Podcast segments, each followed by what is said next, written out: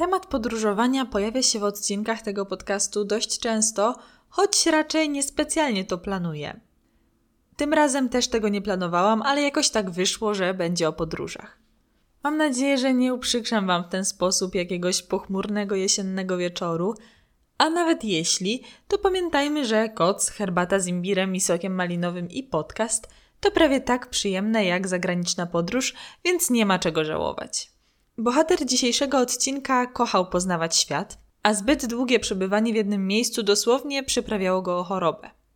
Był to taki Wojciech Cejrowski XIX wieku, z tym, że panowie różnią się jednym, ledwie dostrzegalnym szczegółem.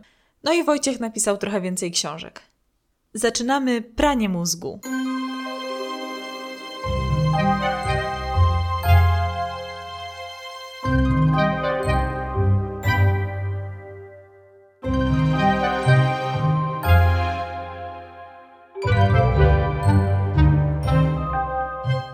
Witajcie w 9. odcinku podcastu Pranie Mózgu.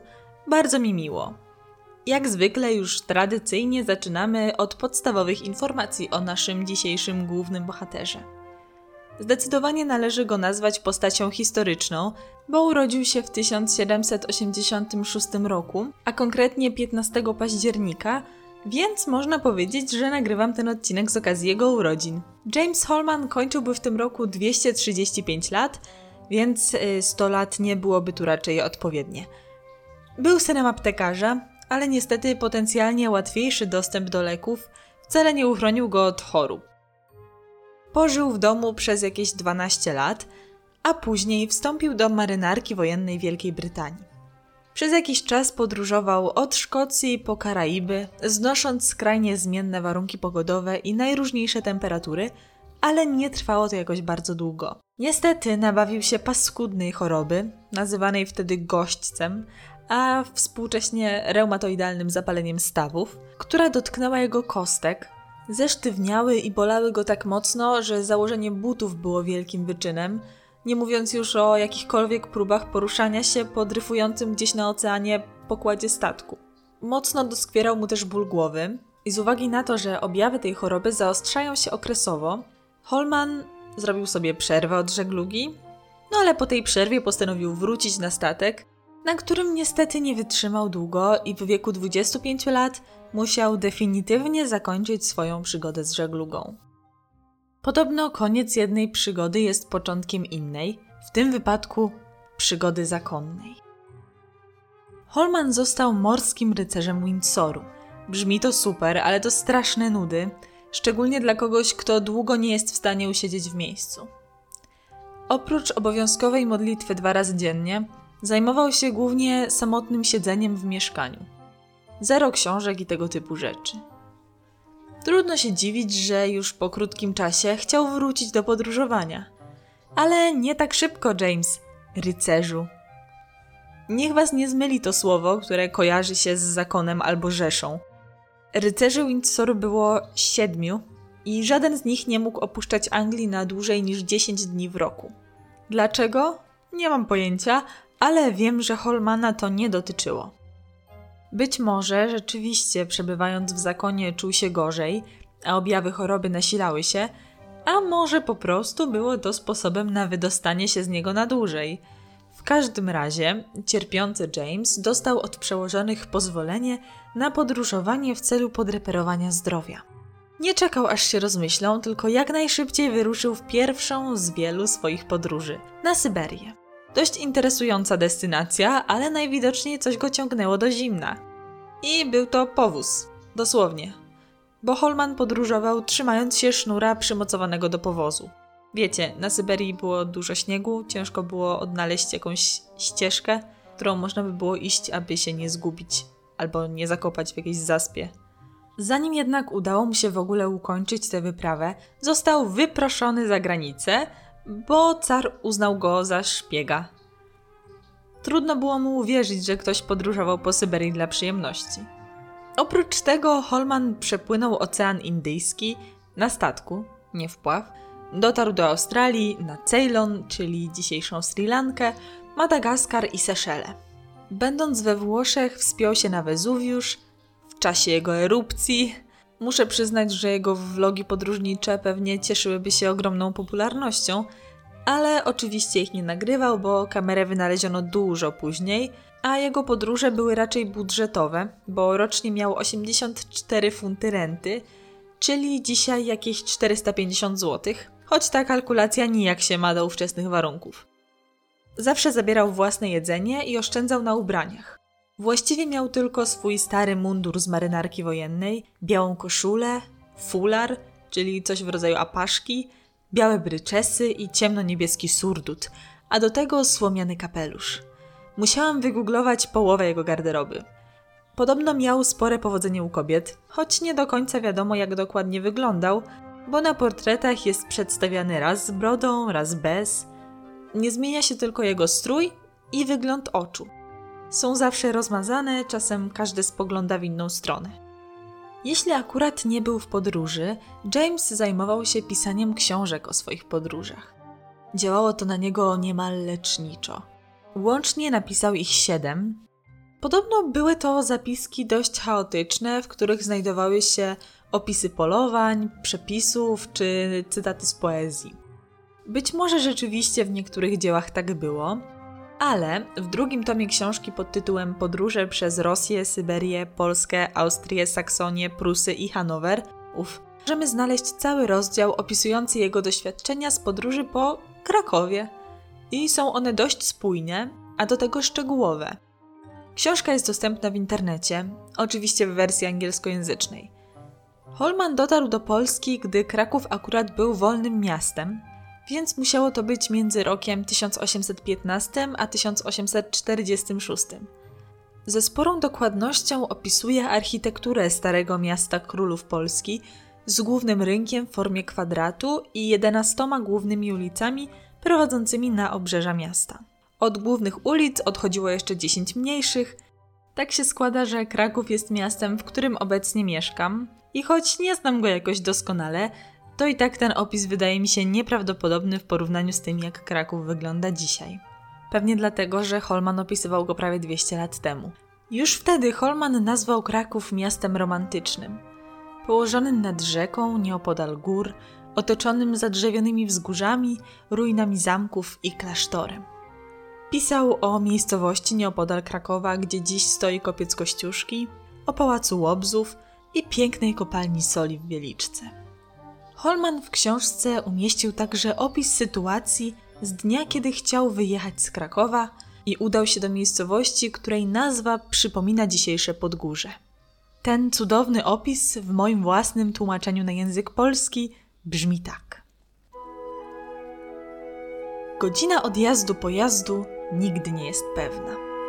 Naczelnik poinformował mnie, że nie przyjedzie przed 3 po południu, i zapewnił, że zajmie dla mnie pierwsze wolne miejsce, więc wróciłem do Krakowa na obiad. O 6 po południu dotarliśmy dopiero do drugiej stacji poza Krakowem, oddalonej o 4 mile niemieckie. Sytuacja współcześnie wszystkim znana, zbyt dużo się przez te 200 lat nie zmieniło. Na tym kończy się ta cudowna wzmianka o Polsce w opowieściach wielkiego podróżnika Jamesa Holmana, który swoimi dokonaniami imponował wielu i został nawet członkiem Towarzystwa Królewskiego Wielkiej Brytanii, które do dziś zrzesza przedstawicieli różnych nauk ścisłych. W 2019 roku w jego składzie było aż 80 noblistów na 1600 członków. Cytował go nawet Karol Darwin, a w Gwinei Równikowej znajduje się rzeka Holman, nazwana na jego cześć w podziękowaniu za pomoc w walce z handlem niewolnikami. Holman był bardzo znanym podróżnikiem. Okrążył świat i dotarł na każdy zamieszkały wówczas kontynent, a jego niezwykłości dopełnia fakt, że zrobił i opisał to wszystko, będąc osobą niewidomą. Niewidomą, dobrze słyszeliście. Holman stracił wzrok w wieku 25 lat, a więc wtedy, gdy opuścił marynarkę wojenną i zanim w ogóle zaczął intensywnie podróżować. Współcześnie raczej nikt nie ma wątpliwości, że bycie niewidomym nie uniemożliwia zwiedzania i poznawania świata, ale w XIX wieku społeczeństwo było tym faktem bardzo zaskoczone. Wydawało się wprost niewiarygodnym, że osoba niewidoma może prowadzić normalne życie, a co dopiero wspinać się po wulkanach. Niewidomi kojarzyli się raczej z przytułkami, proszeniem o jałmużnę i nie spotykali się raczej z odpowiednim szacunkiem ze strony społeczeństwa, często występując w cyrkach, gdzie ze sztucznymi uszami osła albo karykaturalnie dużymi okularami chodzili po scenie ku uciesze tłumu oglądających. James Holman zdecydowanie nie pasował do tego opisu, choć oczywiście zarzucano mu, że te jego podróże to są bez sensu, bo przecież nie potrafi odróżnić miejsc, do których trafia. Musiało go to strasznie irytować, bo przecież był tylko niewidomy. Pozostałe zmysły miał zupełnie sprawne. Mógł poznawać otoczenie za pomocą dotyku, czuł zapachy, smaki, pogodę, słyszał dźwięki i to dużo lepiej niż mogłoby się wydawać. Był wolny od lęku wysokości, nie obawiał się wchodzenia do ciasnych jaskiń. Można powiedzieć, że brak wzroku dodawał mu odwagi. Oczywiście stosował też pewne rozwiązania, które ułatwiały mu funkcjonowanie, jak na przykład zegarek, w którym mógł dotykać wskazówek, czy noktograf, czyli urządzenie przeznaczone pierwotnie do pisania w nocy, wyposażone w liniaturę wyznaczoną specjalnymi strunami i kalkę, by możliwe było pisanie bez oświetlenia i zanurzania pióra w atramencie. Świetnie sprawdziło się u Holmana, bo w jego sytuacji na oświetlenie nie było co liczyć. Do poznawania przestrzeni wykorzystywał dotyk i krótką drewnianą laskę z metalowym końcem. Trochę przypominała te, którymi współcześnie posługują się niewidomi, ale Holman wykorzystywał ją nieco inaczej. Kojarzycie nietoperze? Te zwierzaki, które wyglądają jak ptaki, ale są ssakami i śpią do góry nogami?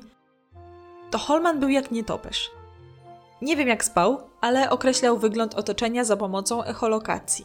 Co jakiś czas uderzał laską w podłoże i słuchał dźwięku, które wydawało. Różnił się on w zależności od tego, co akurat znajdowało się w pobliżu. Opanowanie tej umiejętności sporo mu zajęło, ale dzięki temu w pewnym sensie mógł widzieć. Jego mózg od mózgu przeciętnego człowieka różnił się m.in. tym, że nie otrzymywał impulsów z nerwów wzrokowych, bo te u Holmana obumarły.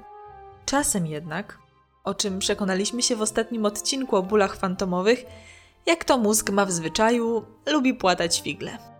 Zdarzały się Jamesowi wzrokowe omamy, gdy nagle wydawało mu się, że rzeczywiście kogoś widzi. Nie wprowadzały go jednak w euforię, ale w depresję, bo po kilku chwilach zachwytu powracała świadomość, że to tylko złudzenie. Z drugiej strony istnieją doniesienia, że ludzie, którzy odzyskali wzrok po latach bycia niewidomymi, są czasami zawiedzeni tym, czego dotąd nie widzieli. Dużą rolę w dzisiejszej historii odgrywa zjawisko neuroplastyczności mózgu, czyli jego zdolności do przebudowywania połączeń między neuronami. Połączeń między nimi jest na tyle dużo, że każde dwa neurony można ze sobą połączyć w co najwyżej 6 ruchach. Spójrzmy więc na mózg i zacznijmy od początku. Najbardziej zewnętrzna warstwa to jest substancja szara, zbudowana jest z ciał komórek, czyli centrum neuronów, powiedzmy, że są to gniazdka. Pod tą warstwą znajduje się substancja biała, czyli sploty wypustek komórek nerwowych. Można je porównać do kabli. W gniazdkach informacja jest opracowywana, a kablami transportowana do innego dowolnego miejsca. Oczywiście w naszym mózgu, o ile żyjemy, ani substancja szara nie jest szara, ani biała nie jest biała. Pierwsza ma kolor różowo-beżowy, a druga jest jasno-różowa. Mózg natomiast nie ma twardości tej bryły, z którą go kojarzymy, a konsystencji budyniu. Dopiero odpowiednia konserwacja prowadzi do uzyskania kształtów i kolorów znanych nam ze szkieletów z sal biologicznych. Proces zmian zachodzących w mózgu doskonale opisał kiedyś pan Donald Hebb, mówiąc, bardzo znane zresztą w neurobiologii słowa, neurony, które wspólnie się wyładowują, łączą się ze sobą. Po angielsku brzmi to 100 razy lepiej. Neuron, który często wyładowuje się i pobudza inny neuron, stopniowo się z nim zaprzyjaźnia. Powiększa się jego zakończenie, nadzieja na budowanie kontaktu i liczba wyrzucanych neuroprzekaźników. Stara się, by móc coraz lepiej komunikować się z nowym przyjacielem. Drugi neuron z pary ze zniecierpliwieniem czeka na sygnały od pierwszego, co najmniej tak jak ja w liceum na wiadomość od jednego typa. z tą różnicą, że on rzadko pisał, a te neurony będą w ciągłym kontakcie. W mózgu jak w życiu. Nie ma iskry, nie ma pary. Prawdą jest, że nie rodzimy się z w pełni ukształtowanym mózgiem.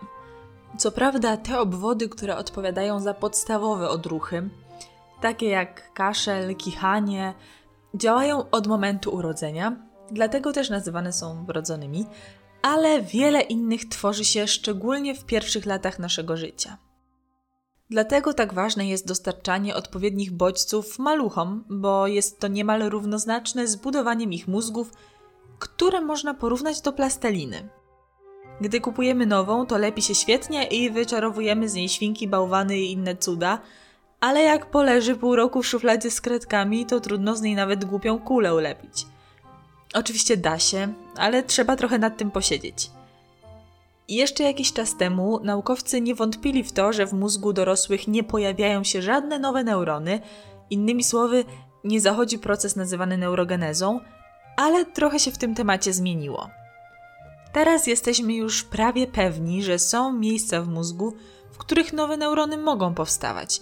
I te miejsca to hipokamp i opuszka węchowa, a kto wie, może też jakieś inne.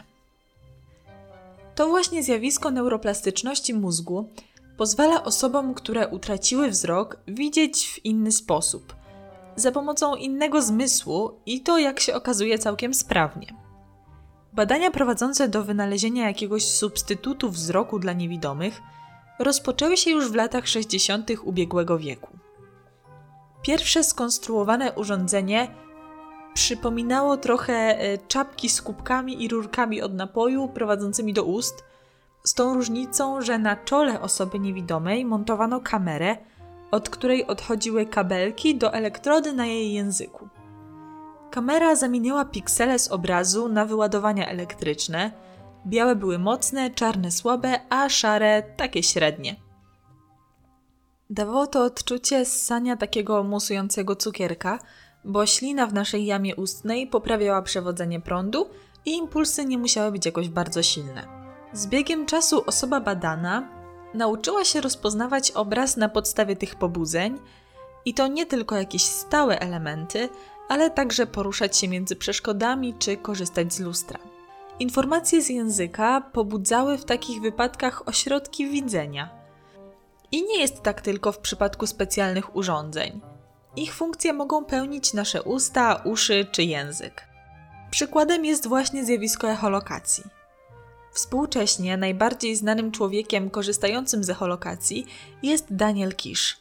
Porusza się on klikając językiem i analizując dźwięk, który wraca do jego uszu. Na tej podstawie określa, co znajduje się w jego otoczeniu i to na tyle sprawnie, by móc wspinać się po drzewach, tańczyć i jeździć na rowerze. Prawdopodobnie gdybyśmy przyjrzeli się mózgowi Holmana w momencie, w którym on posługiwał się echolokacją, dostrzeglibyśmy pobudzenia w jego tylnej części, czyli korze wzrokowej. Oprócz neuronów reagujących na obraz, są tam też neurony pozwalające nam wyznaczać drogę i aktywują się wskutek bodźców dźwiękowych, które pozwalają niewidomym tę drogę wyznaczać. U osób takich jak James Holman, neurony z ośrodka wzrokowego i słuchowego na tyle często wyładowywały się razem, że z czasem mapa dźwiękowa coraz sprawniej była przekładana na mapę wzrokową. Brzmi nieprawdopodobnie, ale i fascynująco. Niewidomi więc widzą, ale nie widzą. Przełożeni Holmana widzieli naprawdę. Widzieli to, że on rzeczywiście podupadał na zdrowiu, przebywając w klasztorze, a zdrowiał w czasie podróży i wydawało im się to zupełnie nieprawdopodobne. Dzisiaj można by podejrzewać, że cierpiał na jakąś chorobę psychosomatyczną i to, co czuł, kiedy był zamknięty w klasztorze, dawało objawy somatyczne. Ale w XIX wieku podejrzewano tylko, że Holman jest oszustem, za co w końcu został skazany przez swoich przełożonych na areszt domowy. Po tym, jak wydał swoją ostatnią książkę, jego sława stopniowo malała. Po 70 pisał jeszcze swoją autobiografię, by zostać zapamiętanym nie jako wielki, niewidomy podróżnik, ale jako wielki podróżnik, równy tym widzącym. Ukończył ją niedługo przed śmiercią, która nadeszła 29 lipca 1857 roku, ale dzieło zostało przyjęte raczej niechętnie przez wydawnictwa, a człowiek, który miał zająć się nim po śmierci Holmana, również niedługo później umarł, a sam tekst w końcu zaginął. Smutnawe zakończenie niezwykłej historii. No cóż, tak to już bywa. Dziś kończymy odcinek bez happy endu, ale mam nadzieję, że wrażenia pozostawi chociaż pozytywne. Jeśli ktoś z Was jeszcze wątpił w możliwości osób niewidomych, mam nadzieję, że po tym materiale przekonał się, że nie były to słuszne wątpliwości. Jeśli chcielibyście się dowiedzieć czegoś więcej na ten temat, w opisie odcinka zostawiam linki do źródeł, z których korzystałam. Jeśli chcielibyście się ze mną skontaktować, będzie tam też link do profilu na Instagramie i mail Prania Mózgu. A jeśli wysłuchaliście tej historii i uważacie ją za ciekawą, będzie mi bardzo miło, jeśli podzielicie się nią z innymi, udostępniając ten podcast. I oczywiście nie zapomnijcie mnie oznaczyć. To już koniec dzisiejszego odcinka. Pamiętajcie, że nie patrzymy oczami, ale mózgiem. Trzymajcie się. Cześć!